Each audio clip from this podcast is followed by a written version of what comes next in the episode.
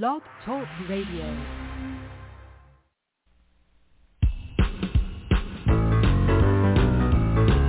The Alan Alford Sports Talk Show.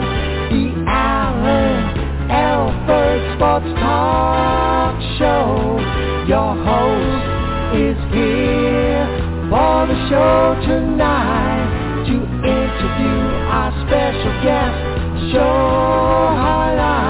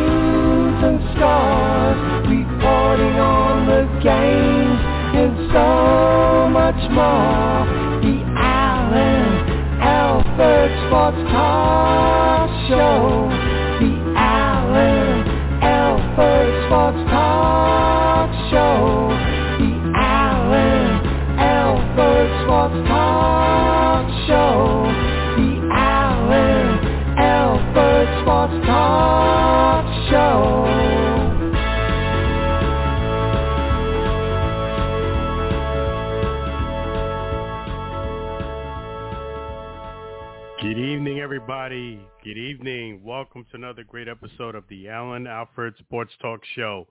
Really glad to have you on board with us tonight. Going to have a fantastic show for you. Definitely appreciate you listening and definitely want to thank you for being such a proud supporter of the Alan Alfred Sports Talk Show. If you want to call in and chime in, the phone number is 516-418-5572. Again, it's 516-418-5572. August 25th, and we're going to have a fantastic show for you. A lot of things to discuss. But before we get into it, got to thank our wonderful sponsor, Chef G's Florida Barbecue Sauce. So delicious and addicting, you may need a support group. Definitely want to thank Chef G's Florida Barbecue Sauce. Four fantastic flavors, honey mustard, classic, fusion, and heat wave. You can tell us which one you think is the best. You can get any one of the four at flbbqsauce.com, flbbqsauce.com, or you could have the option of visiting Chef G's at 301 South 22nd Street. He has a fantastic new location right there in Tampa. Come by, check him out. You can pick up the sauce in person, meet Chef G's, and if you need any culinary services, he can help you with that. He's got a great Labor Day package. You can see that as well at flbbqsauce.com. And we have a fantastic songwriter. His name is Sam Scola. He did the introduction song, and he did the song you're going to hear now, the Chef G's Florida Barbecue Sauce song. After that, we'll go ahead and get the show rolling. Let's go ahead and play Sam Scola's Chef G's Florida Barbecue Sauce. We want to thank Sam Scola and his beautiful wife, Mary. Just had a wedding anniversary. Want to congratulate them on that as well. Give them a round of applause. Right out of me.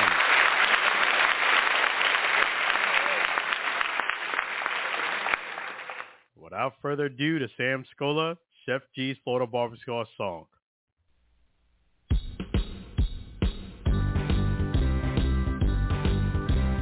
Counting for variety, Chef G's Florida barbecue sauce, natural flavor.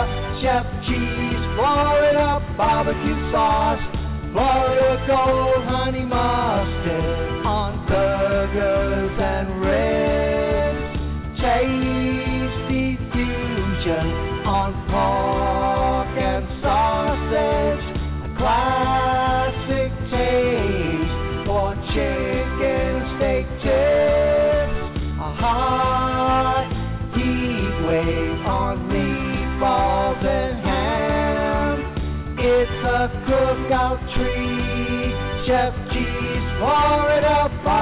bar. Serve on fish and vegetables. Chef G's, Florida barbecue sauce. Chef G's, Florida barbecue sauce. Chef G's, Florida barbecue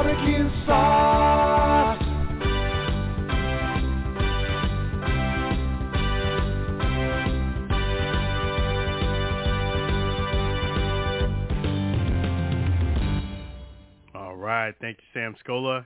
Congratulations again on his 15-year wedding anniversary. So without further ado, we're going to go ahead and bring out our first caller. Definitely want to do that for you right now. Hey, how you doing so far tonight, Lou? Okay, Alan. And thanks. How you Sam. doing tonight? All right. And Always great thank hear you, from Sam, for that introduction. I- So I how you always wanted been? All right. Well, coming down to the final week of preseason, you know, we got the uh, battle for bragging rights tomorrow, or as some call it here in this part of the of the world, the Snoopy Cup. And I'll explain why. As you know, the Meadowlands now known as MetLife, which Snoopy is the spokes beagle, or whatever you want to call it for. So, the Judging Giant is called the Snoopy Cup. well, I mean, all things considered, I watched last night's Thursday night's preseason game between the Colts and the Eagles, and I know that a lot of the starters didn't play, but overall, the it still seemed like it was pretty competitive football. yeah. What'd you what? think? I thought it was pretty competitive.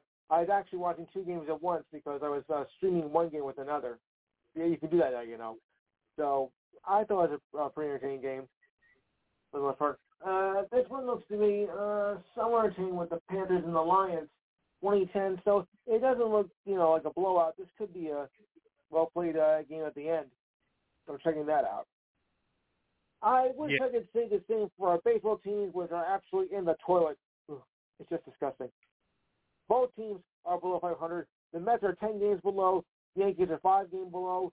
It's absolutely sickening. As a baseball fan in New York right now. Ugh. Yeah, it, it is it is pretty bad for the for the Yankees this year, and it, to me, I look at it as being a wrap. I mean, I look today; they were 18 games out of first place. That is bad. That is horrible.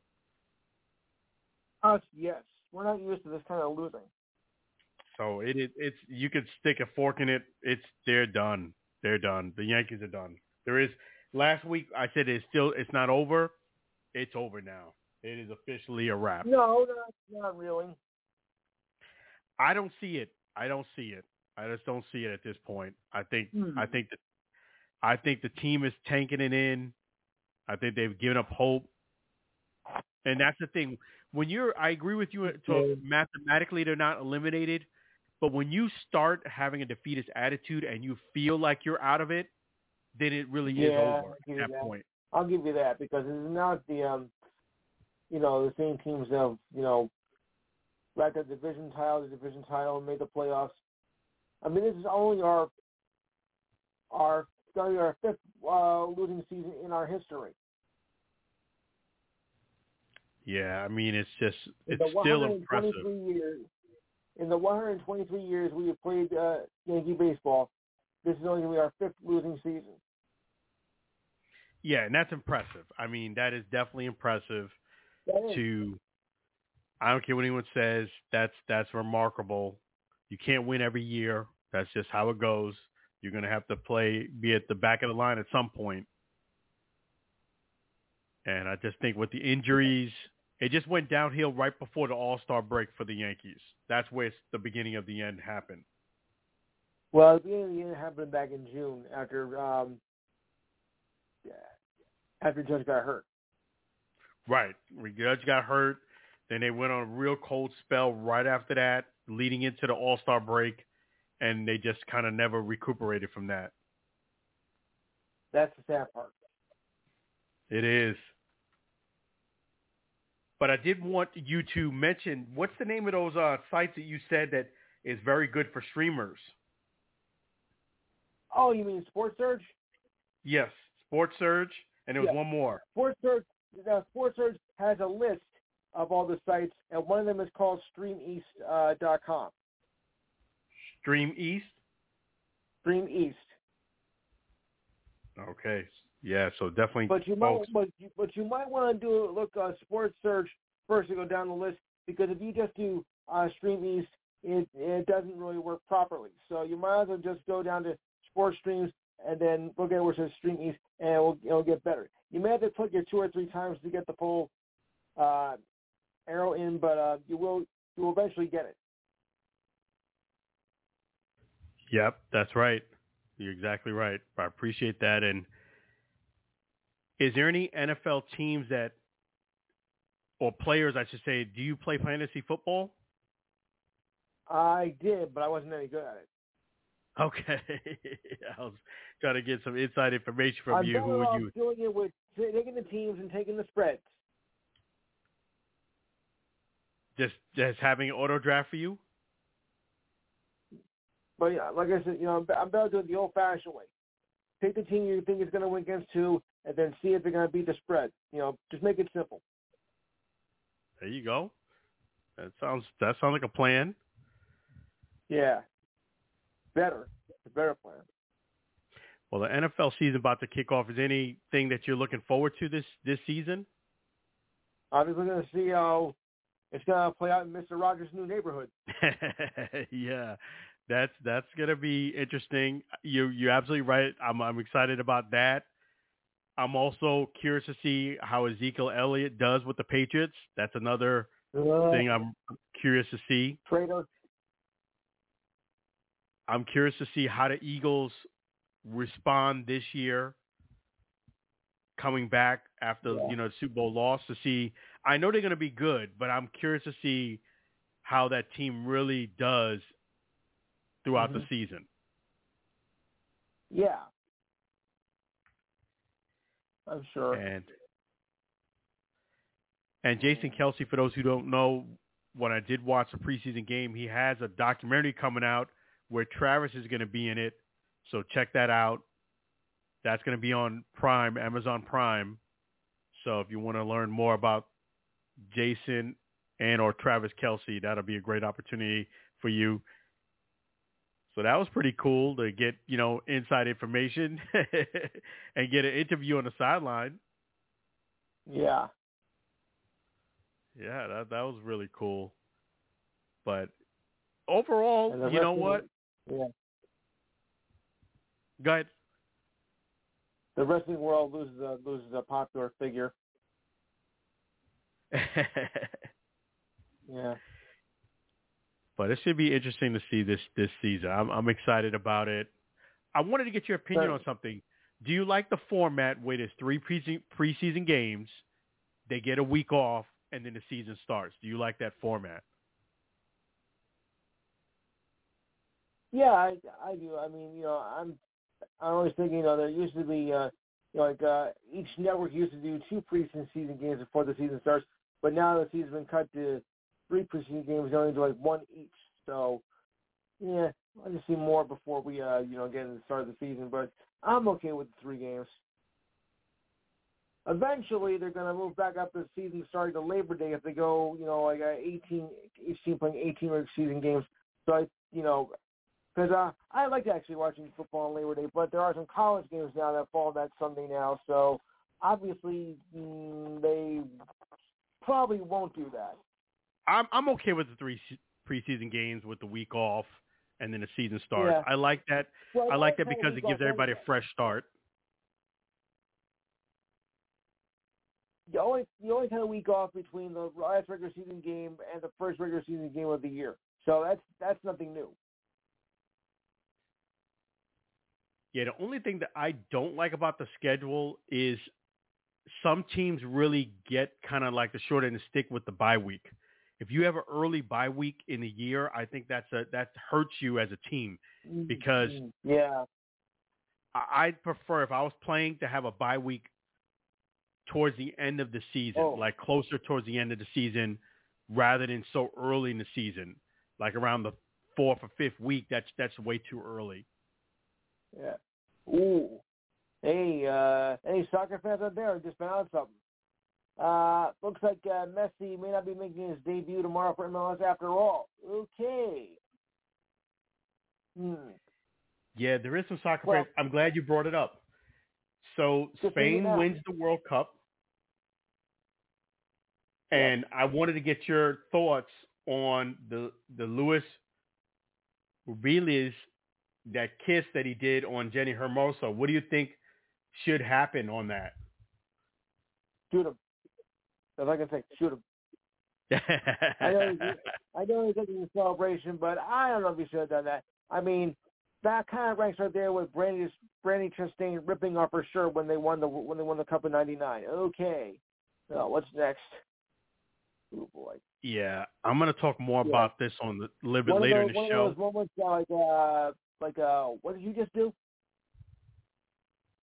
Yeah, I know, right? It was it was definitely Yeah. a shocking moment. I'll I'll definitely talk more about it later in the show, but I mean, I, I, want to get your doing thoughts on it. celebration. I don't think he made it the, by intentional, but uh I don't know how the governing body is going to feel about that. Like, what did you do? Yeah, yeah, it's definitely Yeah, interesting. It works. Uh, kiss Lionel Messi. Oh, okay.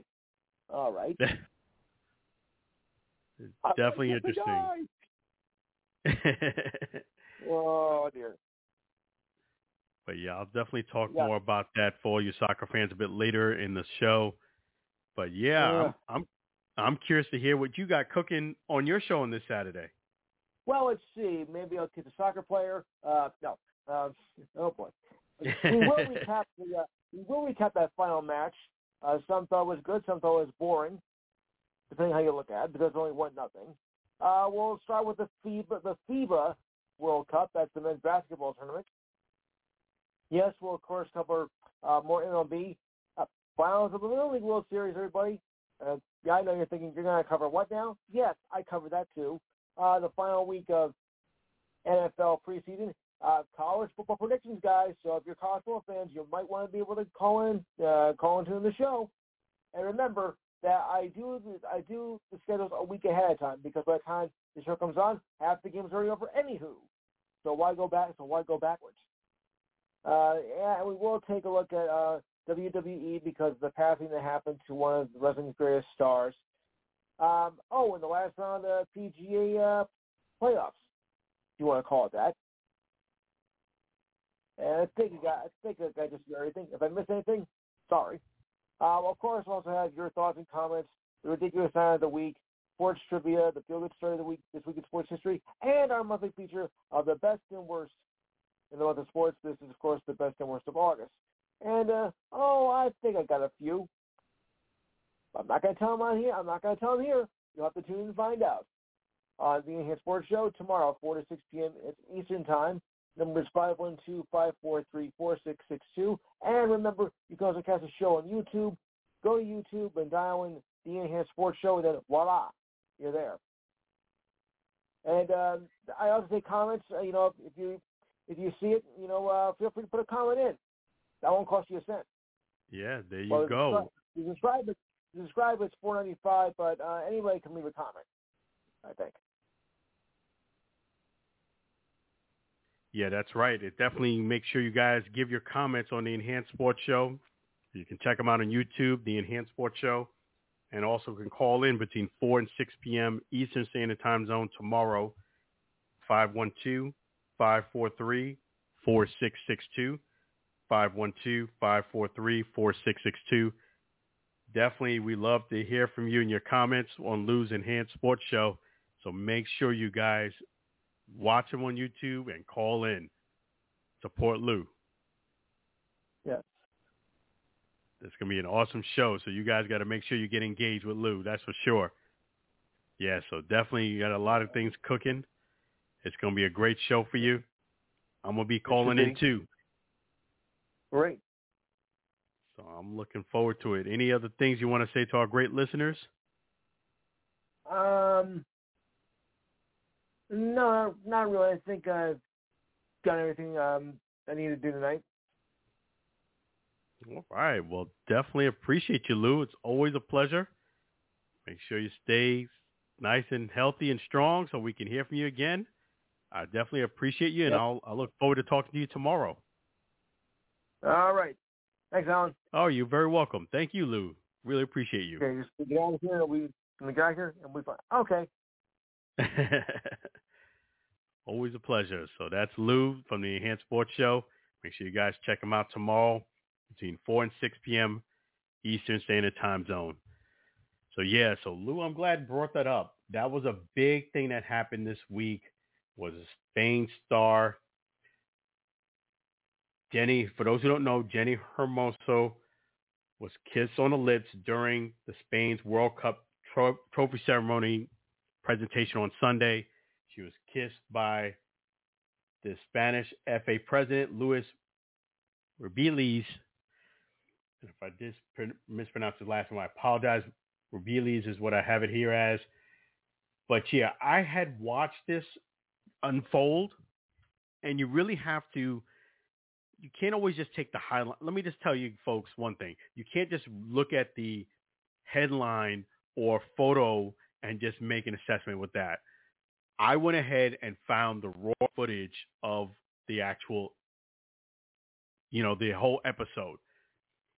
And I wanted to see how this thing was done in context, full context, full speed, no, and I turned the mute off so I didn't get any predisposition from from an announcer or reporter kind of describing what's going on.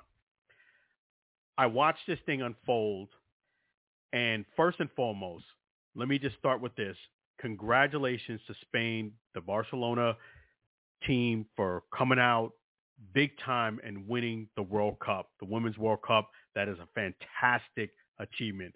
You girls, that's girl power. You balled out and did your thing. Congratulations, first and foremost.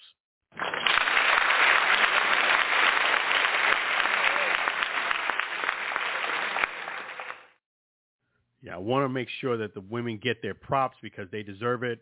It's unfortunate, actually, that this story is overshadowing the achievement of winning a World Cup. Having said that, I watched the event. First, she got a hug, and they embraced. He did a hug, and then he kind of gave her like a hug. As he was doing a hug, he gave her a kiss on her cheek, and that was a little bit much, but I would have let that slide, right? Then he like backs up, looks at her, and then he goes in for the kiss on the lips.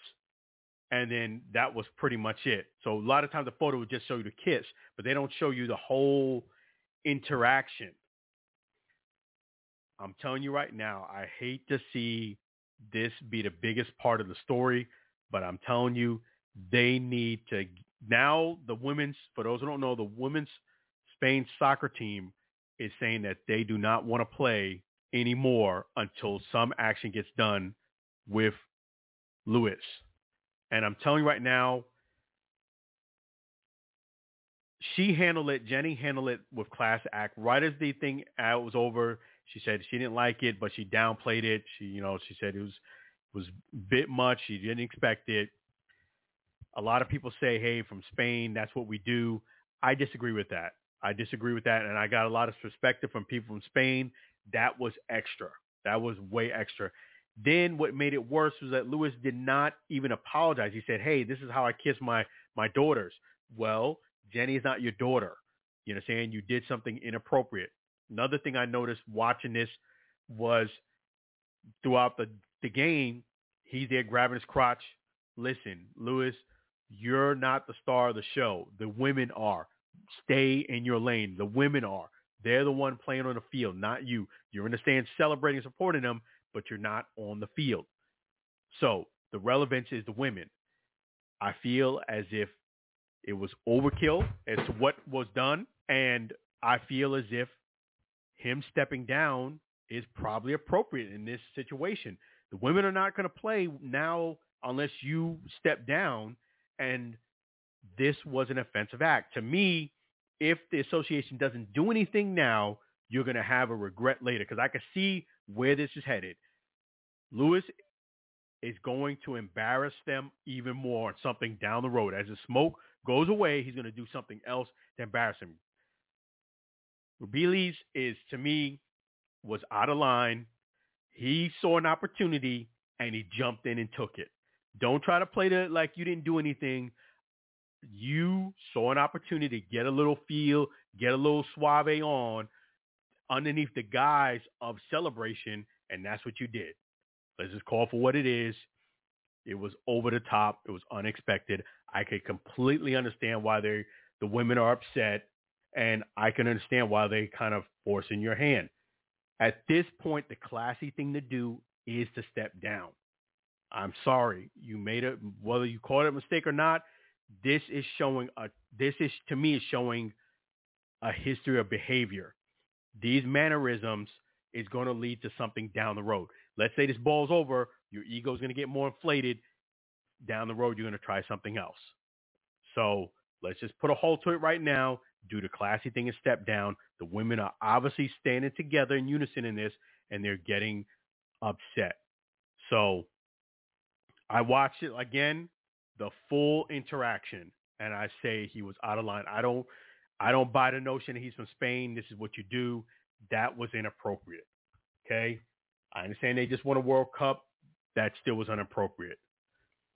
So having said that, if you kiss your daughters like that, that's fine. But you can't just kiss a soccer player on the lips.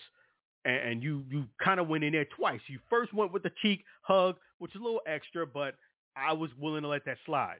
That was the first thing. Then you backed her up and you went for the lips. Come on now. Come on now. Okay, we get the point. You're excited. You won. But that was over the top. Then through the game, like I said, he's grabbing the crotch. The man needs to do the right thing and step down.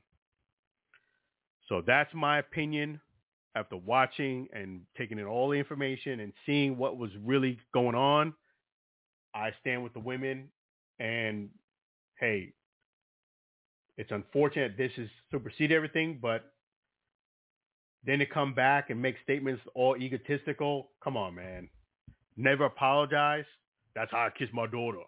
Okay. Well, she's not your daughter and you offended her. The best thing to do when you offend someone is to apologize. Even if you think in your mind it was being oversensitive, you need to apologize first and be sincere. Had you apologized in the beginning and been contrite, it may have not escalated to this level. But you went ahead and made some statements, came off egotistical, flexing your chest. Pride comes before fall. Now they don't won't play unless you step down. So right thing to do is to do that. Having said that, let me just give you a couple of uh, things that have happened in the NFL. The Dallas Cowboys, for those, for those who don't know, did acquire Trey Lance from the 49ers in a trade. And I think this is actually it was a bad move for the 49ers to make this trade to begin with. I mean, to make this signing, but they're going to rectify it, and they got it. They got Trey Lance to move to the Dallas Cowboys. I think that's actually a good thing for Trey Lance because his career after that injury really down spiraled. I don't really see him getting any st- any starting time, especially even though the, the quarterback is injured. I just feel as if Trey Lance is not there, and I think it was a good thing for him to get a fresh start someplace else. So that happened.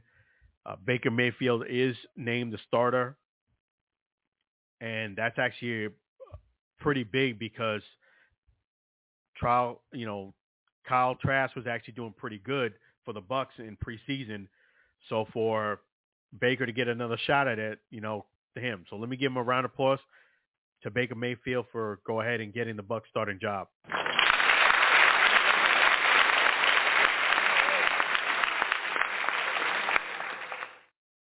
And that's big because he had to win it. You know, he had to he had to win the job, and I heard that the competition was stiff, so he's going to get another shot at this. I wish him the best. I wish the Bucs the best, and I think they're going to be pretty good. I, I don't think they're going to be a great team, but I don't think they're going to be that bad either. I think they'll be above average. That's my prediction of where I think they'll be, and we shall see. Jonathan Taylor from the Colts got the permission to go ahead and seek a trade. I just don't think anytime a running back, I said this several times, anytime a running back holds out, asks to be traded, flexes their chest or gets greedy, any one of the above or part of them, it doesn't usually end well for the running back. I, I don't see this being any different. And we'll see. I'll keep you posted on that. But those are some of the stories that are happening in NFL. It is the last preseason game before they take a break, and then the season will start. So if you haven't done so already, start getting your fantasy football team ready. I have a draft actually this Sunday, and then a couple week, and then a week I believe or so is the next draft I have for another league. So it is getting when you get that NFL draft, it is getting very close to kickoff to, for the season to start. So best wishes to everyone who has a fantasy football team. And just remember when you play fantasy football, a couple things It's for fun. Eh, you know, have some fun with it. You're trying to win, but have fun. Be respectful to others. And also, if you run into a player, remember they're not playing just for fantasy football points. It's a person you're dealing with, so treat them like a person. Sometimes we forget that when you get caught up in fantasy football. So keep that in mind. And some wonderful, wonderful news in Major League Baseball. My friend Darryl Strawberry, Mets number 18, and former guest of our show. Let me just tell you, say this thing. Darryl Strawberry, I got to give him major props because we were at the point at the time it was called the Alan and Aaron Sports Talk Show. We were at the point in our show where we were having minor successes and we kind of fell to the point where we kind of got to the point where most entrepreneurs get to like, okay, where do we go now? You know, like we want to advance the show, but we didn't have a big guest yet. We were kind of like in limbo a little bit. We weren't thinking about quitting, but we're like, all right, where do we, where do we go now with this? And God stepped in and blessed us and made it possible for Darryl Strawberry to come on our show. And he really kick-started our show. So I have to give him props first and foremost just for being our savior at the time that we needed it.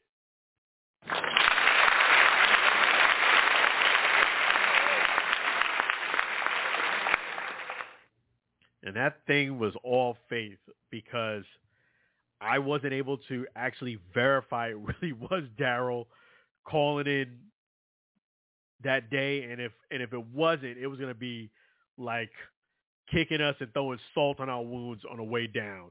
That's how but we I, we had faith and God stepped in. It really was Darryl. We've been friends. Myself and Darryl have been friends ever since. But Darryl, for those who don't know, Darryl's number 18 is going to be retired by the New York Mets. That is an outstanding achievement. So Darryl Strawberry, number 18, is going to be retired in early 2024 on a celebration pre-game by the New York Mets.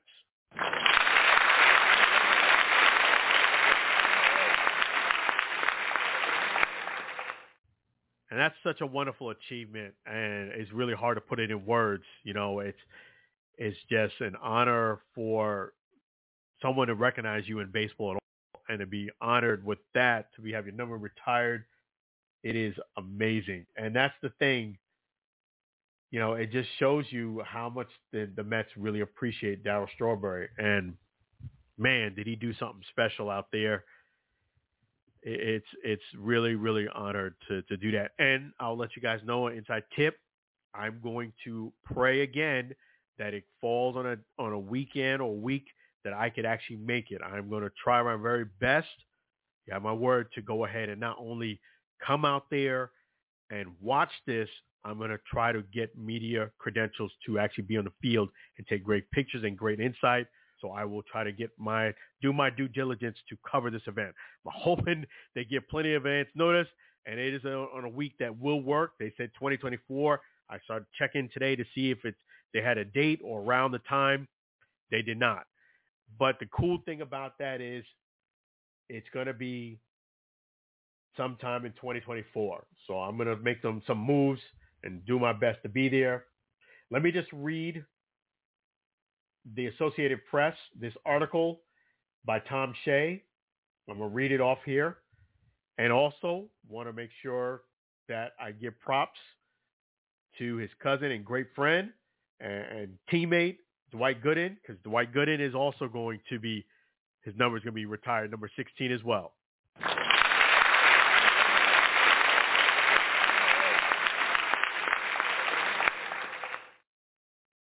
I mean, you can't have one without the other. I mean, those two guys are historic.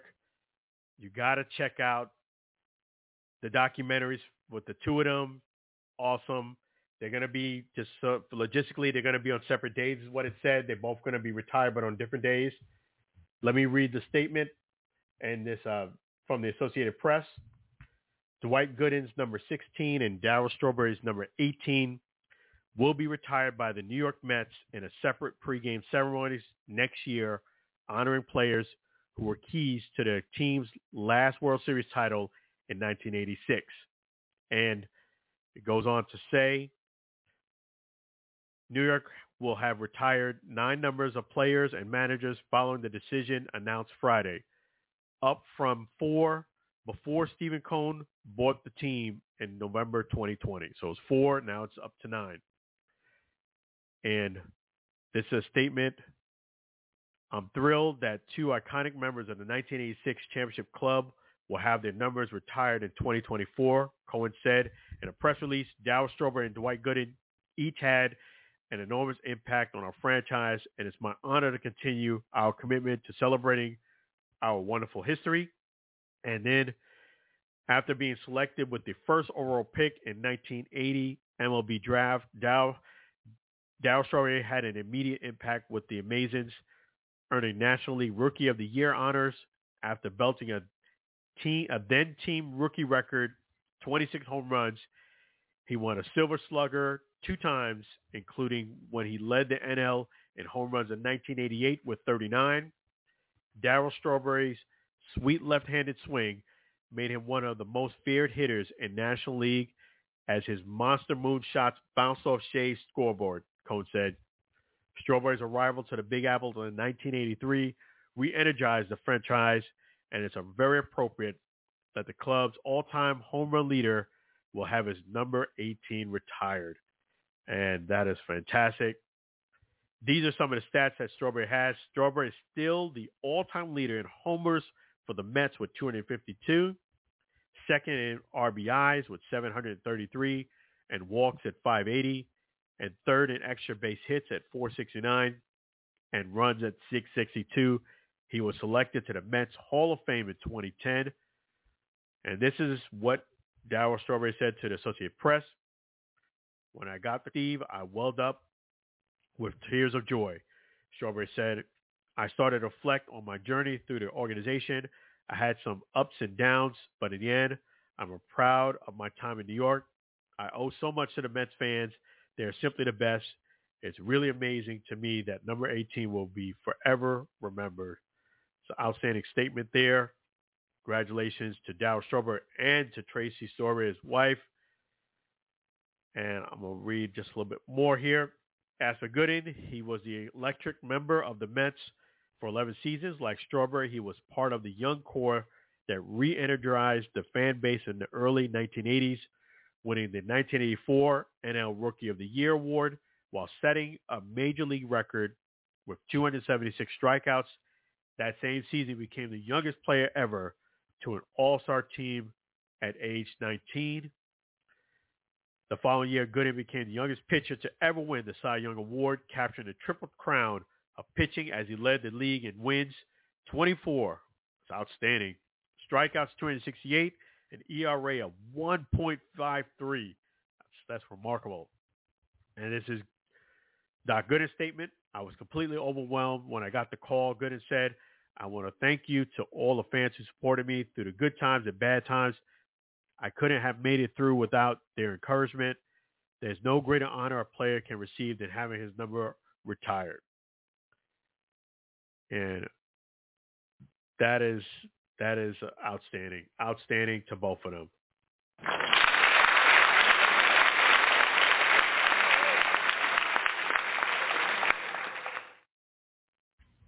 Yeah, it's wonderful achievement. I'm gonna do my very best to make those ceremonies.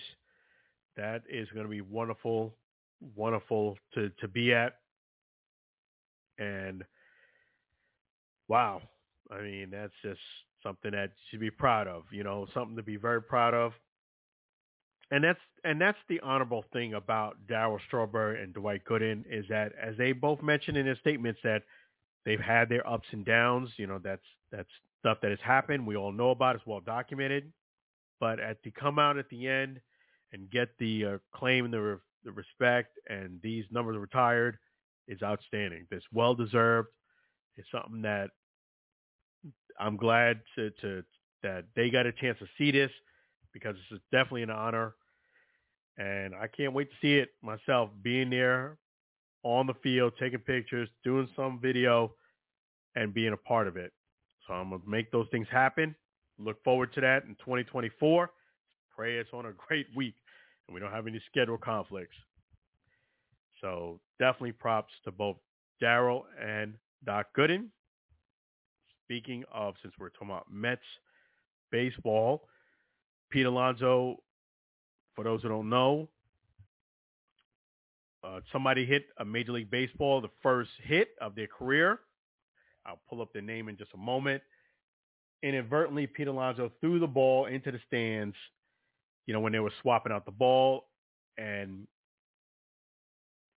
at the, I watched his statement, his interview afterward the fact. He said he had a brain freeze. He wasn't thinking. It, it didn't sound to me in any way, shape, or form that it was done maliciously.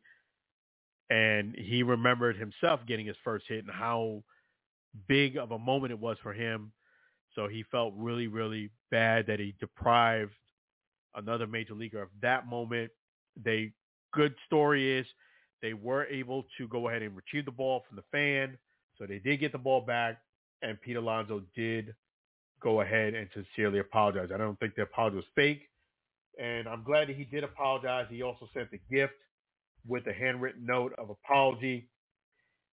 And people need to understand that, hey, people people do make mistakes in life and these things do happen.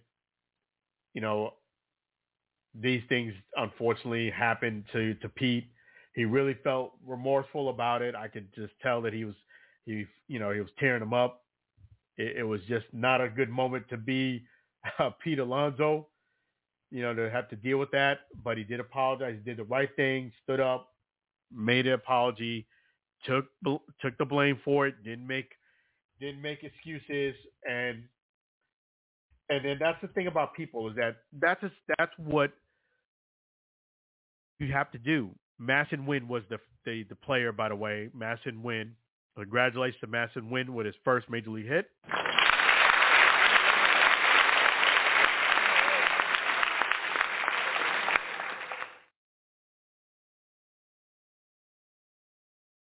it's his apology. He apologized. It's over now, and you know people make mistakes, so he he did the right thing. That's what I think Luis, as I was talking about earlier when the show started, he should have done. Just own it. You made a mistake. You went too far with it, instead of beating around the bush. So now another thing that has happened also in baseball, the name that came up was former Little League pitcher Danny Almonte. He came up this week. He was talked about this week. And for those who don't know, Danny Almonte was a Little League baseball player sensation. The kid struck out 62 of 72 batters faced. He pitched a perfect game, and he was a Little League World Series phenom. Everybody thought this kid was going to be a definitely surefire – pick up, highly sorted after draft pick, and going to the major leagues. But not so fast. Things changed quickly. After the Little League World Series, it came to light that Danny Almonte was not the maximum age of 12 to play in Little League World Series. He actually was 14. He was two years older. You know, his father falsified documents, his birth certificate, make him two years younger instead of being 1987 born. His, uh, you know, they put it. It's true it was 1987, but instead he adopted it to make it 1989. Took that seven and made it to a nine.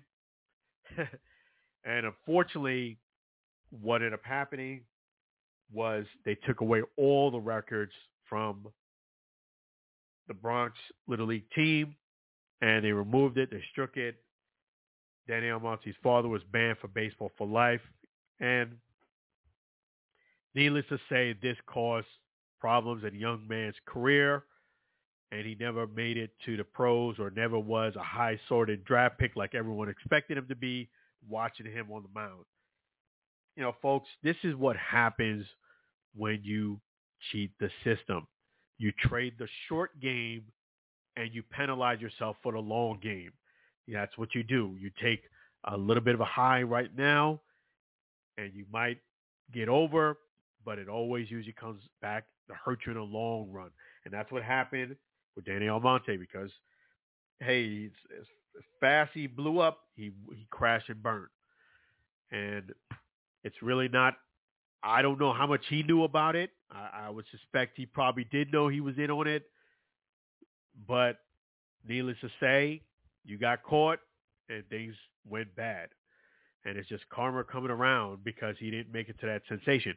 Let's say he didn't do this and kept playing. Maybe he wasn't going to be in the Little League World Series, but let's say he did play and didn't have this stigma over him, no matter where he goes. You never know. Maybe he does make it. He was a left-hander and could throw really, really hard. Yes, he was two years older, but with the right maturation, you know, he could have been Randy Johnson, you know, the Dominican version of Randy Johnson. You just never know. But it was just wasn't meant to be. And the story doesn't have a good ending. So stop trading the short game. Look at the long game. It's a journey. Success is a journey, not a sprint. Having said that, Angel Hernandez got a lot of heat this week for his balls and strikes are getting worse. I actually watched some of the pitches that they were talking about, and yeah, they were they were pretty bad. I'm not gonna lie to you folks. They were the pitch that he was calling strikes weren't borderline. They were four to six inches off the plate. Maybe they were the same strike zone, but they were four to six inches off the plate. And I get it. As you get older, your eyesight eyesight starts to deteriorate. But it starts to it starts to beg the question, being that far off of where you are, where the ball, the strike zone is, is Angel Hernandez doing this out of being vindictive because he's never got that big game yet. And a lot of it has to do with his past and, and players not being a fan. He's gotten passed over. So it makes you wonder, is he doing it because he's kind of bitter? I don't know. But I would have to say what Major League Baseball should do at this point is maybe you should, you know, with all due respect, maybe not have him behind the plate, move him to another position, you know, where you can do less damage because those balls and strikes were, were pretty bad. If a ball was borderline coming in at 90 something miles an hour, I would just say, okay, it's borderline, just let it go. These pitches weren't even close. They were not even close. Balls, I mean, it's almost like Tom Glavine when the guys used to set up six, eight inches off the off the plate, and he used to always give that strike to him. It was not quite as bad as that, but pretty bad. So I would suggest moving Angel Hernandez to another spot on the diamond, not behind the plate. And as far as Angel Hernandez is concerned, hey, as your reputation gets worse and worse, it's hard for you to get those big games. You know, nobody wants to lose on controversy. And when your name is the big spot of most of these games that you're behind plate, you have to understand that. And you don't want to be the, the, the person that people remember you by, in most cases, refer, referee. Especially not in this case, the way it's looking like, you know, is just not a good situation. But I would suggest Major League Baseball to move him. I think he has something going on where he has some hold on Major League Baseball because they would have obviously done something sooner. But they need to they need to move him off off the plate behind the plate. I'm sorry, you know I'm I'm sorry. I watched those pitches. You can watch it yourself. They were not close. There's no way you can be a batter and feel comfortable back there because there's no consistency. He can call a ball three or four inches inside as well as he can call one four or five inches off the plate. As a as a hitter, that would really really not be a good feeling because he's not even close, and you don't know which way he's going to call it. So, I think the Major League Baseball needs to consider that. moving him, moving him to another position. So we're gonna switch gears a little bit. Talk about basketball. Who's the better point guard, Steph Curry or Magic Johnson? That was talked about this week. It even got a response from somebody. I'll talk about that too. There was also a big debate that's happened this week. Is Anthony Davis better than Dwight Howard or vice versa? So we'll talk about those topics next on the Alan Alfred Sports Talk Show. Remember the number you can call in is 516-418-5572, 516-418-5572. We're going to take a little break.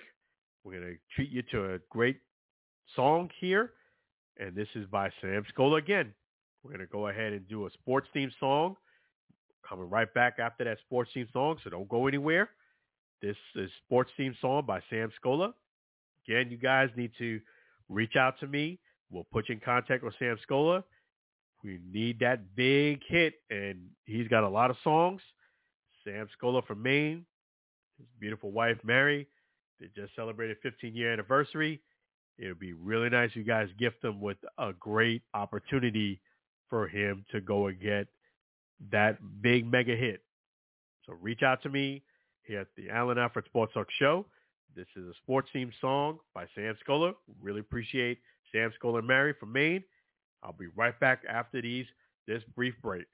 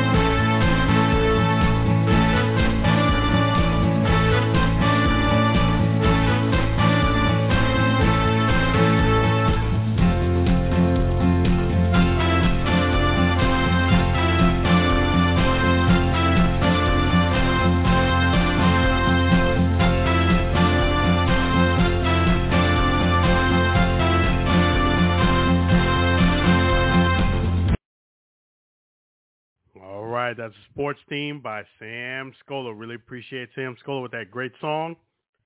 We're going to go ahead and move forward on the Alan Alfred Sports Talk Show.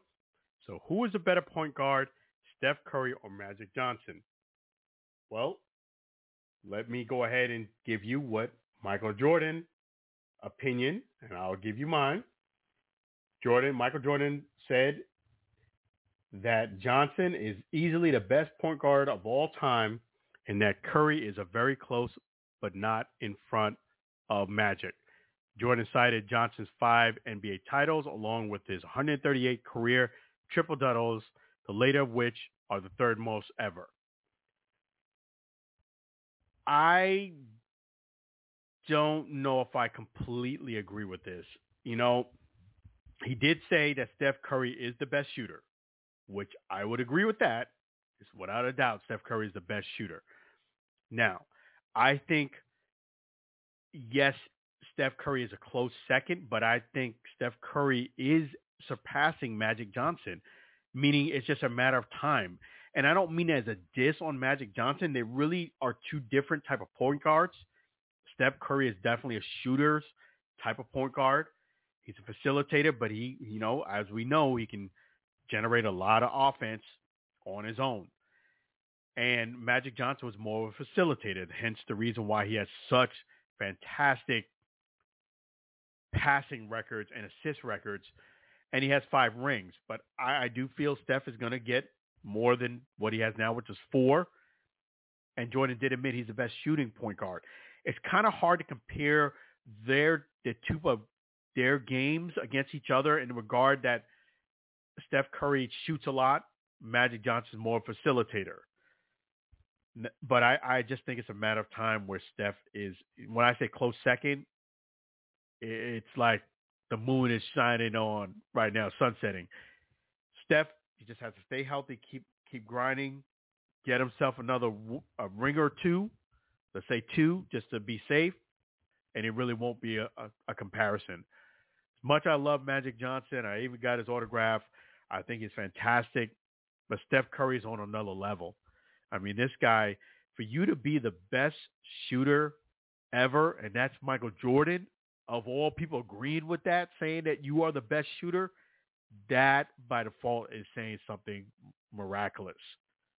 I mean, of all the great players that Michael Jordan has seen prior to him, currently when he was playing, and after, for him to say Steph Curry is the best shooting point guard he's ever seen, a best shooter ever, best shooter, that's saying something. Steph Curry is is on. You know, I know I know why Michael Jordan is still giving Magic to Johnson the hope of that, and I understand why Magic why Jordan is still giving it to Magic. I'll explain that to you in a moment. The truth of the matter is Steph Curry is a matter of time. The guy's just a, such a phenomenal shooter. And if you could say he's a phenomenal shooter, the best shooter ever, and not say he's the best point guard, it's kind of that's kind of hard not to give him that that right. Yes, he's not going to have as many assists as Magic, and the triple doubles they're not going to compare. But I just think Steph is just he's just special, and not that Magic Johnson wasn't, but he Magic Johnson had some great players around him. And if you were a great passer like Magic Johnson was, you were going to make some things happen and win some championships like he did. But just Steph Curry is just on another level. He's just on another level, and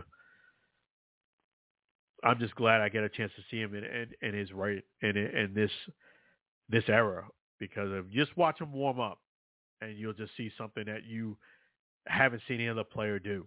I mean, this guy is just a phenomenal, phenomenal player. He's very competitive.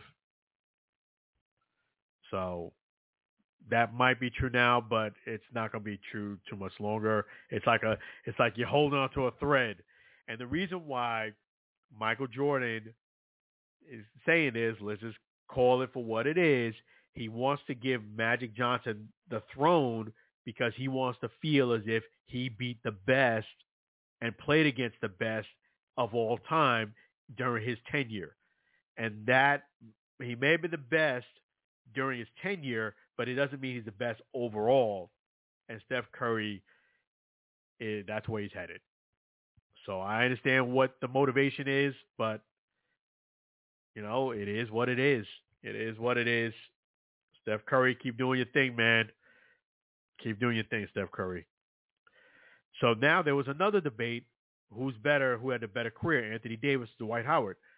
Initially, without checking deep into this, I actually thought Anthony Davis had the better career. And the reason why I say that because he won a ring with with LeBron, and it and I feel as if Davis has played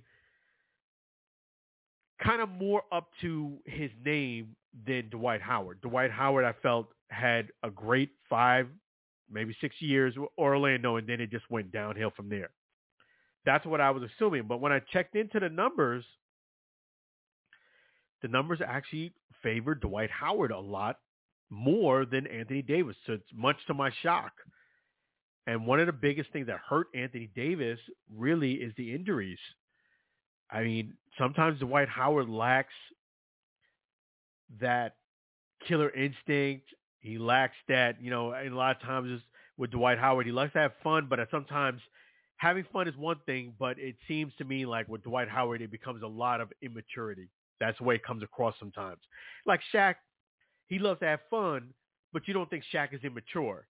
Dwight Howard likes to have fun, but sometimes you just think he's just way too immature. And it's not just one little bad joke. It's just constantly in his behavior and his mannerisms. So looking into this, Dwight Howard ironically does have the better stats and the better career. He's almost has 40% more points than Anthony Davis. He's played in more games than Anthony Davis, and he has a higher average. Now, having said this, I, I would agree. Dwight Howard does have, based on the stats and everything I looked at, a better career than Anthony Davis. Doesn't feel that way. Feels as if Anthony Davis does, but overall, Dwight Howard actually does have the better career. So that's the answer. Dwight Howard is the answer. I, I you know, yeah. So it was uh, shocking to me. That's why you got to check into things and verify. And we're going to shift into the NCAA news regarding celebrity athletes to staying off campus due to their popularity. You know, this is Olivia Dunne, and that's that's one of the things that has happened this week. And you know, what ended up happening is, you know, when you this is Anthony Reese, this is uh, Reese as well as Olivia Dunne. That's what that's the particular what we're talking about. And what it is is they decided that, you know, hey, it's just too much attention I'm getting on campus, you know, and because of those reasons, I'm not going to go ahead and do campus. I'm not going to go ahead and do the campus life on campus. I'm going to take virtual classes. Olivia Dunne and Angel Reese. Olivia Dunne and Angel Reese both are LSU, and they both are going to take online classes in lieu of the classroom because of all the media attention, their popularity on campus. So what are my thoughts on this are a few things. From a person who could definitely relate to this as far as being spotlight and popularity and people – wanting to meet you and talk to you, get a picture. I've actually have felt this and been in this position quite a few times in life. Not to say that I'm a mega celebrity or anything like this, but I've been in situations where I was center of attention in front of massive people. For example, I did a big time interview on CNBC. And when I did this interview, this was during during a shareholders event. There was over 30,000 people there. Almost all these people are connected to CNBC. Most of, almost all of them saw it.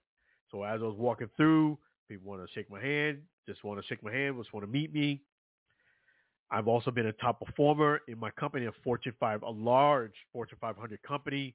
So just walking, going to the break room, to the lunch room, to cafeteria, it got celeb status all the time in the building. So I understand how this feels and how this come across.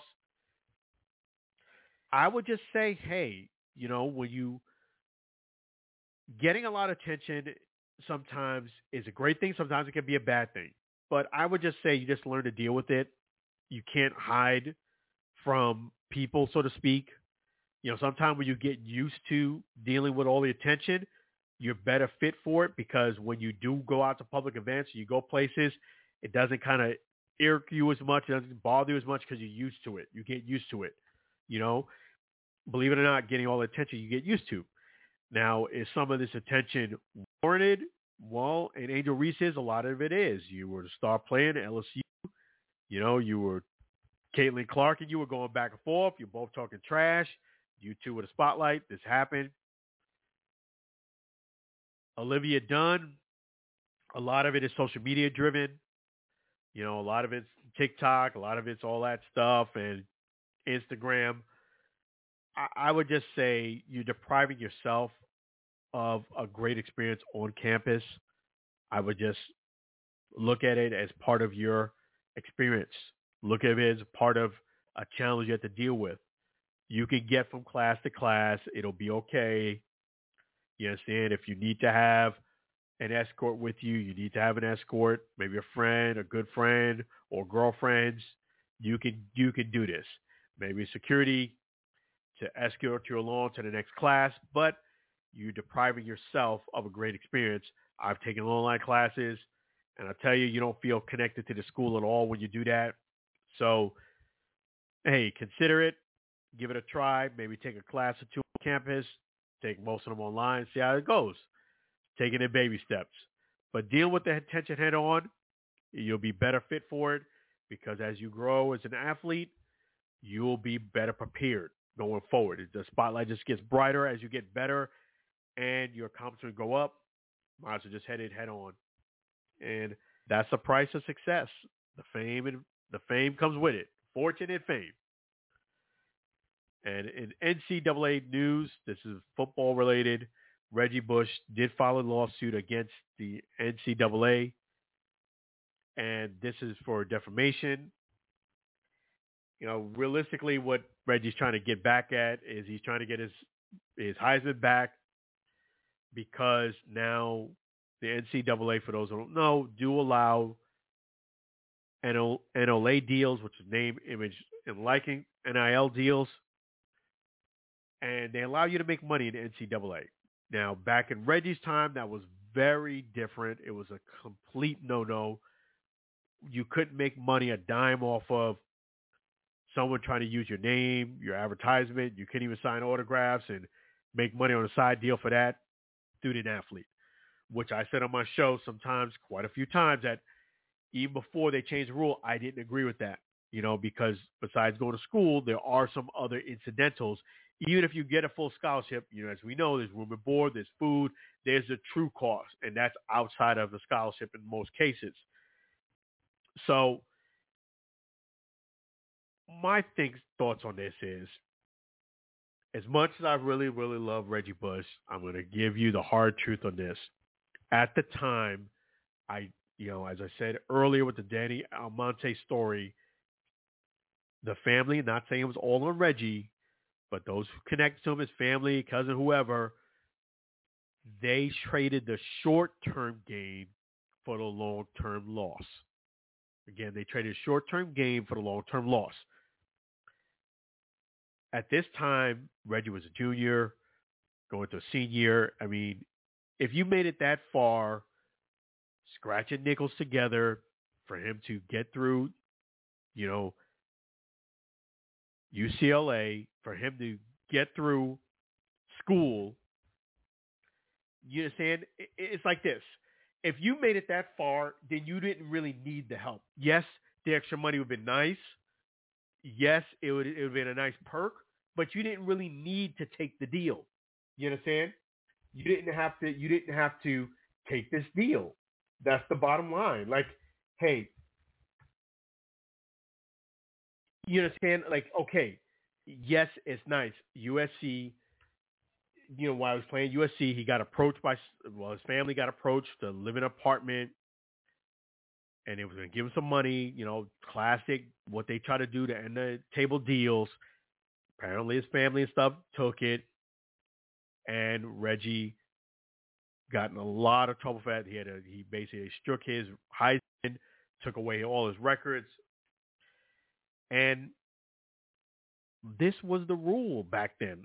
You know, saying you couldn't make money off the deal, and everybody knew this. Reggie wasn't the only player that had opportunities to make money on the side. And this year, junior, senior year, we all knew it was trending with you being a top player at USC. It was trending in the direction you were going to be a high draft pick in the NFL. It doesn't take a genius to figure this out. Don't trade the short-term gain for a long-term loss. And that's what happened. Unfortunately, I would love to say, yeah, man, give it back to him, give it back to him. I don't think it's going to end that well for Reggie getting it back. Now, would it not be nice for the NCAA to give it back and good PR for him? Yes, but the issue that I'm telling you what the NCAA issue is with giving it back, and I can tell you this from a guy who's been in corporate America for many, many years and been very successful. The issue they have is they probably wouldn't mind giving Reggie his Heisman back, but all the other players that got sanctions, that got in trouble for the same issue, they didn't get their Heisman taken away, but they got fined or cost them short-term gain, long-term loss. They would have to, with any other lawsuit, kind of appease them too. Reality is, if I broke a rule, you're giving this guy his Heisman back. Well, what about me? I lost, you know, my eligibility. What are you going to do for me? It, they're on a slippery slope. And I think that's going to cause issue with him getting back. I hope I'm wrong, and they give it back. However, if I'm Reggie Bush, this is how I'm looking at it. Okay, you don't need a Heisman Trophy or your records back from the NCAA. Your worth is not a, a bronze trophy with a guy doing, you know, a leg kick. That's not your worth. Your worth is knowing that whether they take those awards, they never give it back, the Heisman and whatever, Reggie Bush, you were the number one collegiate player. You were killing the game. That year that you were balling out, there was without a doubt you were the best player in the league in the in college football. It was like a video game, and and it was, was in 2005. You were a video game, man. You were killing the game. So just so know that, hey, I'm not going to let a, a Heisman Trophy define me. I know I was the baddest thing coming. I was the best player in college in 2005. You don't need that recognition from the NCAA. You understand? Keep doing your life. Keep doing what you're doing. Keep getting those holes in one. Don't put so much stock into what the NCAA will do for you because they may not do the right things for you.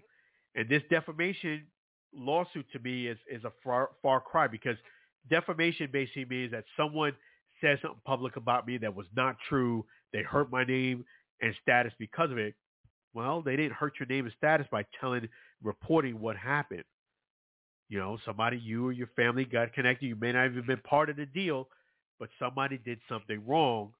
It got back to the powers that be. They struck you from your wards. There's no defamation of character there. So I know it's it's allowed now, but it was not allowed back then. And that's the way it goes. So my feeling is rule, you broke the rule or your family broke it. I'll say it like that. You may not have been involved in it. Somebody did something wrong and short-term gain, long-term loss. Don't let a bronze trophy define you. You were the best player in 2005. That's all you need to know. That's way you should look at it. So it was it was it was phenomenal that year. I mean, those flips in the end zone, it was just fantastic. I mean, it was he, Bush amassed 26-11 all-purpose yards, 18 touchdowns, 15 rushing, two receiving, one punt return. I mean, you you I mean you had 784 first class votes while the University of Texas Longhorn quarterback Vince Young finished second with 79 first place votes. I mean that tells you right there who people thought was the number one player that year. That is so by a landslide. It was even when I thought about it, it was this actual stat is even worse than I thought. I thought it was a little bit closer, not much closer, but just a tick closer. It's not even close. So if you're Reggie Bush, just know you were the best player in 2005. Heisman, bronze trophy in your trophy stand or not, you were the best thing coming. Don't don't put your worth into the NCAA because those guys like to play games and just just leave it be. So it was a lot of things that have happened in the NCAA, and that is um, Another thing that has happened is Jim Harbaugh had a three-game ban, and this is this is allegations. You know, during COVID nineteen, so that's what's happened, and he's going to be suspended for three games. is you know sometimes with this smoke there's fire, and this is the NCAA doing doing things. A level one violation, and this could be part of not cooperating or misleading NCAA investigators about the alleged violation. So, like I said, you you can't put your faith in NCAA. So, Jim Harris is getting three games. They don't play games, and you know we're gonna go ahead now and, and shift some gears and talk about boxing. Hey guys, check this out. I watched a couple of great movies this week, some sports movies. I watched Kurt Warner's American Underdog. I kept putting off watching a movie. Had time this week, and I actually watched American Underdog, and I watched Big George Foreman. So, congratulations to both gentlemen getting a movie in the production and in the masses. That is George Foreman as well as Kurt Warner. Congratulations to both of them.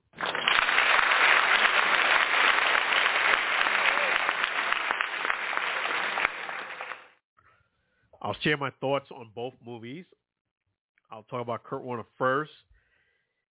It, it, Kurt Warner has an outstanding story. He does. I mean, I don't want to spoil the movie for you, but he has, from where he came from to where he ended up, is nothing less than miraculous.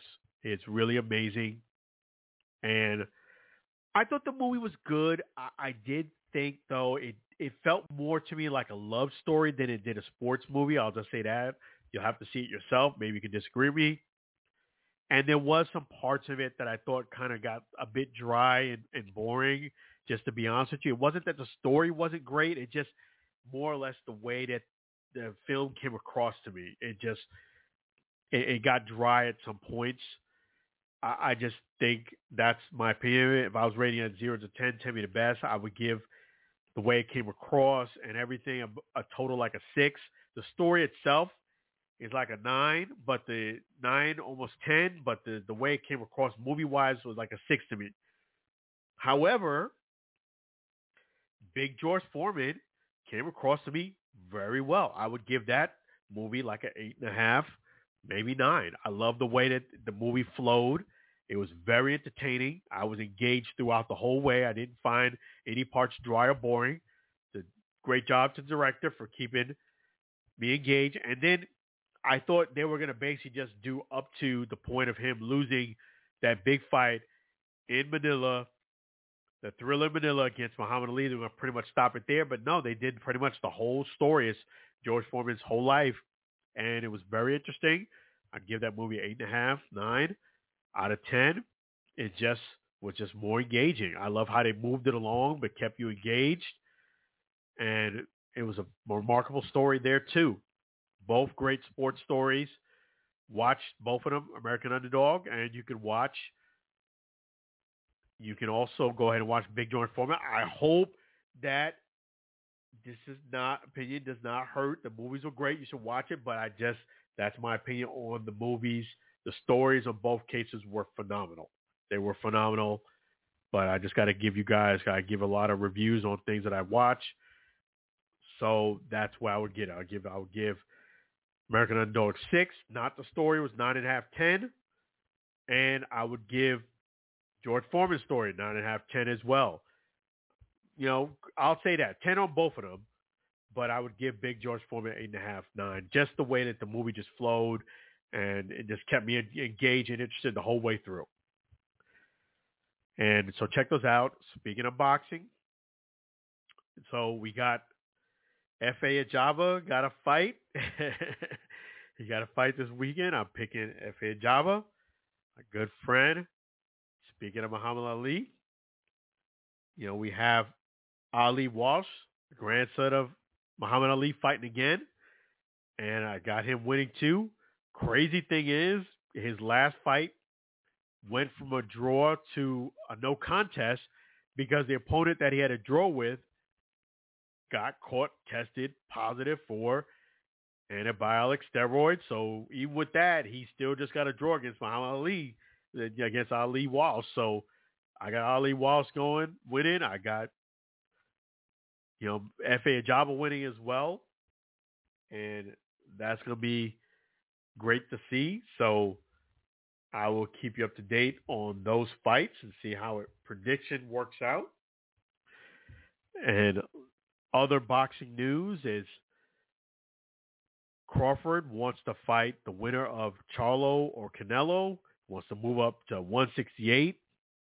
And also it is saying that Errol Spence is going to go ahead and engage his rematch clause. So they don't know when the fight will go into play. So that's going to be, I know that Crawford said he would go ahead and do the rematch gladly because it's in the contract, but I think he was hoping he wouldn't engage that rematch just because it sounded like he wants to call it quits. He wants to retire, and I think he wants to get one last hurrah, you know, mega statement. I will say on, on the Errol Spence thing, I feel as if Errol will probably start up the fight better than he did before, but I think eventually Crawford is just going to be too skillful, and Crawford's going to win the fight. I, I just think the best that Errol can hope for is losing by majority decision, where he at least stands up and for 12 rounds. I don't think so. I think I, I think he's going to go down either in the same round he went down or maybe a round or two earlier. I, I just don't see Errol, with all due respect, coming back and beating Crawford. How we said that though, Crawford has to have some other things in his back pocket just in case. Because I do feel as if Errol will come in with some different wrinkles. He will be fighting 154, a little bit heavier. So he has to make sure he treats his fight as if he never fought him before and stays even hungrier. That's being Crawford. Having said that, I think Crawford needs to chill a little bit. Like, enjoy your victory. See how this fight work, works itself out between Canelo and Charlo. I actually think Crawford would have a better chance beating Canelo than I do think Charlo. And the reason why I say that, I, you know, it sounds crazy. Is just that one thing that uh, Charlo has to his advantage the height. And if Charlo fights Crawford tall, meaning stays from the outside, throws out the jab, kind of grabs him when he gets it close, doesn't let him fight on the inside, I think I think Charlo will have actually a good chance of winning by points. But if he wants to let's show his bravado, gets mostly entwined or trapped into it with Crawford, he's going to definitely lose. So we'll see how this plays out. I still think Crawford, if he wants to get that other weight class kind of like undisputed, I still think he's going to have to fight at least two more fights, if not a third. Meaning he's going to have to do the rematch. So that's one fight there with Spence. Then if he fights Charlo or Canelo, let's say he fights Charlo. Well, then he's going to have to hope. Actually, he's going to have to hope that Canelo wins at 168. If he wins at 168, then he'll just he should just go ahead and fight Canelo That'll be his third fight, and that's that should be it. Right off in the sunset with three divisions undisputed. If Charlo wins, it's gonna make it two more fights because then well actually he did say he's gonna fight him at one sixty eight either, so yeah. Yeah, so the sky's the limit for Crawford. Make sure you take care of Errol Spence in that that rematch. Don't overlook that. Don't don't overlook that at all. And then after then, if since you're gonna go to 168, yeah, because if he was gonna stay at 154, then he would have to fight at least Tim Tszyu, who's gonna get a belt, and then he would have to fight Charlo at 154. But since he's going right up to 168, might as well just stay there and fight the winner of the two and be undisputed in three three divisions. But I will keep you guys posted on that. And a lot of great things happen in the boxing world. You know, it's, it's starting to heat up. So definitely, I'll keep you, my eyes open for that. I want to go ahead and thank our great sponsor, Chef G's Florida Barbecue Sauce. So delicious and addicting, you may need a support group. Make sure you get your four pack of F of Chef G's Florida Barbecue Sauce at FL bbqsauce.com, flbbqsauce.com. Make sure you pick it up. And if you want, you can go ahead and visit Chef G's at 301 South 22nd Street. That is in Tampa, Florida. If you need culinary needs or if you want to meet him face to face and get stuff your bottles, go ahead and stop by and see Chef G's there at the location. Let him know the Alan Alford Sports Talk Show sent you. Let me go ahead and play the Chef G's Florida Barbecue Sauce song by Sam Scola. Really appreciate Sam Scola and Mary. They're celebrating a 15 year anniversary to both of them. So if you missed it earlier, you're going to get it now. Sam Scola, Chef G's Florida Barbecue Sauce song.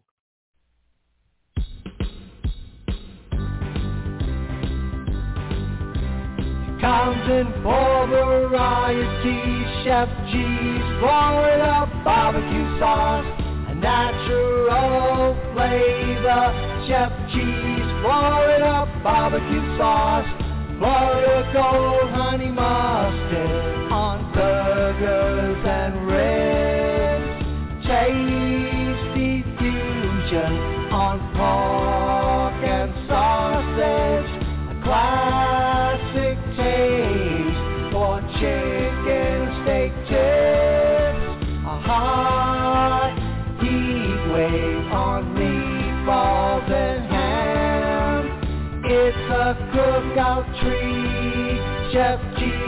Florida barbecue sauce. Serve on fish and vegetables. Chef G's Florida barbecue sauce. Chef G's Florida barbecue sauce. Chef G's Florida barbecue sauce.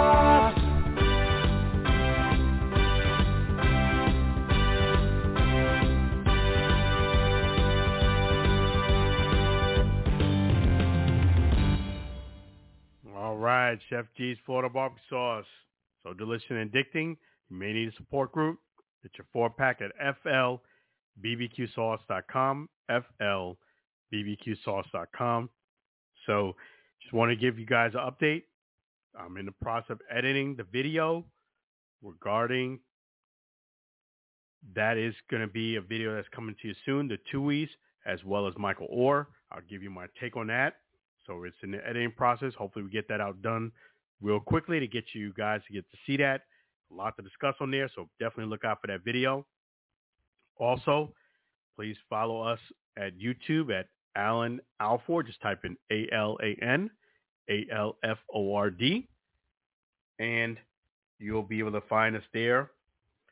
Also, you can also check out our podcasts on a lot of different formats, Google Podcasts, as well as iHeartRadio, Podchaser, and you can check us out also on Apple as well, iTunes as well. So check them all out.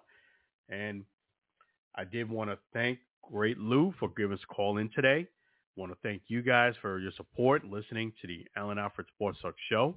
We're going to keep on grinding, keep on pushing here at the Alan Alford Sports Talk Show. So appreciate your support. You guys are awesome.